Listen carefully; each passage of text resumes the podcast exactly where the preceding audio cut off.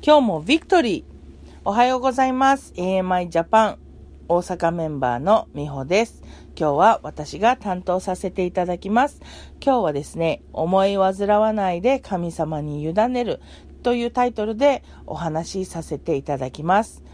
皆さん人生の中で自分ではどうにもならないことってありますよね。仕事のこと、家庭のこと、子育てのことなどなど。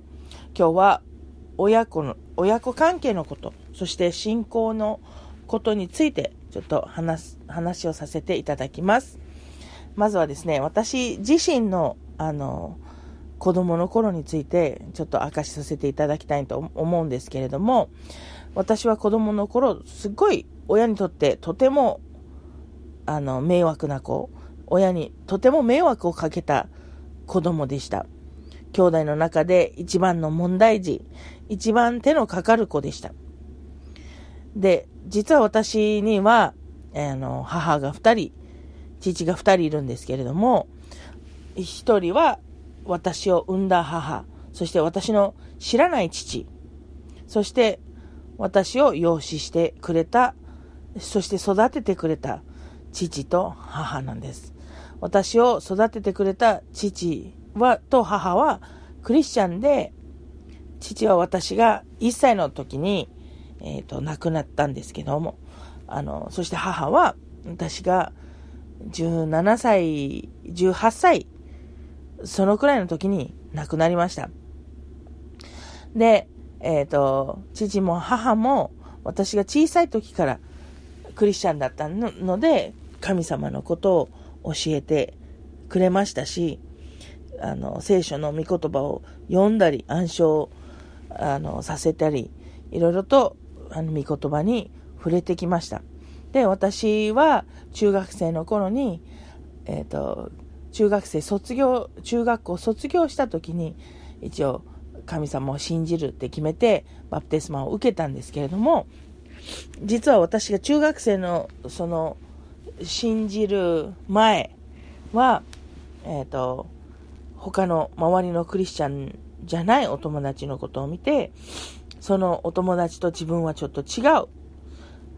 いろいろ、あれしちゃダメ、これしちゃダメ、日曜は教会に行かなきゃいけないとか、そういうふうに思ってしまって、他のお友達のと同じようになりたい。自分だって自由に生きたいっていう思いがありました。で、自分が、えっ、と、クリスチャンであるっていうことを知らし、知ってほしくない？知らせたくないっていう思いがありました。で、えー、さっきも言ったように、父は私が1歳の時に亡くなっているので、その私のそういう気持ちは全く見ていないんですけど、母が一人で一生懸命育ててた中で、そういう私のあの神様に反対する態度とか行動とかを見て、すごいがっかりしたと思うんですね。で、すごい悩んだと思うんです。で、先日、えー、私の娘も同じような思いがあるっていうことを、あの、娘に言われた時に、とても辛い思いをしました。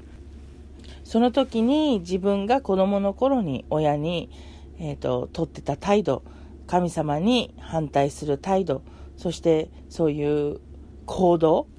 を母がどんな気持ちだったのかなっていうふうに考えさせられたんですね。で、親は自分の子供が間違った道に行かないように、自分と同じ間違いをしないようにとか、いろいろと願い、思いはあると思うんですけれども、実際に自分では何もできない。で、自分の信仰を子供に、えー、分け与えるとか、子供の信仰を自分が決めてあげるということはできないので、本当に神様に委ねるしかないというふうにすごい感じました。で、今、えっ、ー、と、鬼殺隊の訓練でいろいろ御言葉を暗唱してるんですけれども、その御言葉一つ一つが私たちの必要な時に武器になってくれるっていうこと、もちろん悪霊追い出しの時に、あの、使う必要だっていう話は、あの、パスタリエにいろいろ言われてますけれども、それ以外にも、私たち自身の心に語りかけてくる悪魔に対して、そして私たちの、あの、サタンが持ってくるその思いに対しても、すごい剣になるんだなっていうふうに考えさせられました。それでちょっと御言葉を読ませていただきます。えっ、ー、と、ピリピの4章、4節から7節まで読ませていただきます。いつも主にあって喜びなさい。もう一度言います。喜びなさい。あなた方の寛容な心をすべての人に知らせなさい。主は近いのです。何も思い煩わないで、あらゆる場合に感謝を持って捧げる祈りと願いによって、あなた方の願い事を神に知っていただきなさい。そうすれば、人のすべての考えに勝る神の平安があなた方の心と思いをキリストイエスにあって守ってくれます。本当に、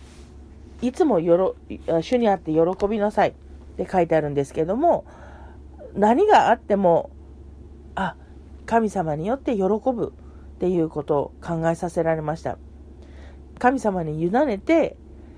あの、こういうことが起こることも神様に愛されてる証拠なんだなっていうふうに、それを喜べる。そして、えー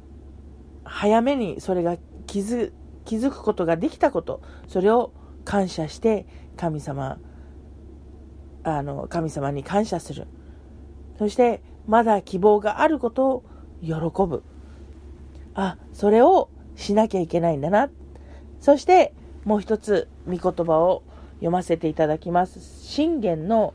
3章の5節から6節です。心を尽くして主により頼め。自分の悟りに頼るな。あなたの行くところどころにおいても主を認めよ。そうすれば主はあなたの道をまっすぐにされる。神様に委ねて、神様にお任せするということを本当に気づかされました。そして何があっても喜ぶっていうこと、本当に考えさせられました。信仰は貸し借りができない子供のために信仰を決めてあげることもできない。子供自身が神様を選んで神様を信じるっていうことをしなきゃいけない。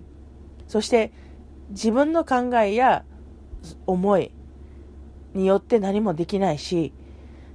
とにかく神様により頼んで神様に委ねる。というのが本当に大切だなっていうふうに感じました。あと2箇所、えっ、ー、と、聖書の御言葉を読ませていただきたいと思います。信玄の16章の3節と9節あなたのしようとすることを主に委ねよ。そうすればあなたの計画は揺るが揺るがない。そして9節人は心に自分の道を思い巡らす。しかし、その人の歩みを確かに、確かなものにするのは主である。本当に神様に委ねることの大切さを本当に改めて考えさせられました。私たちがどれほど無力で神様の助けがないと何もできないっていうことを改めて考えさせられました。それではお祈りさせていただきます。天のお父様、今日も命が与えられていること、そしてすべてのことをあなたに委ねることができること、本当に感謝します。神様、これから、えー、お仕事、学校などあちこちに出かける人がいると思いますが、あなたがお守りください。そして私たちが自分の力や自分の悟りや自分の思いに頼らず、あなたに全てを委ね、あなたに頼って行動ができること、本当に感謝します。そしてあなたが全てを整えてくださり、私たちを導いてくださるから感謝します。神様、私たちを愛してくださり、私たちを守ってくださっていることを本当に感謝します。神様、私たちが私たちの人生を通してあなたの証人になれるように、あなたが導いてください。私たちのをお使いください。私たちの信仰を強めてください。このお祈りを愛するイエス様の皆を通して、あなたの見舞いにお捧げいたします。アーメン。それでは皆さん、ごきげんよう。ありがとうございます。さようなら。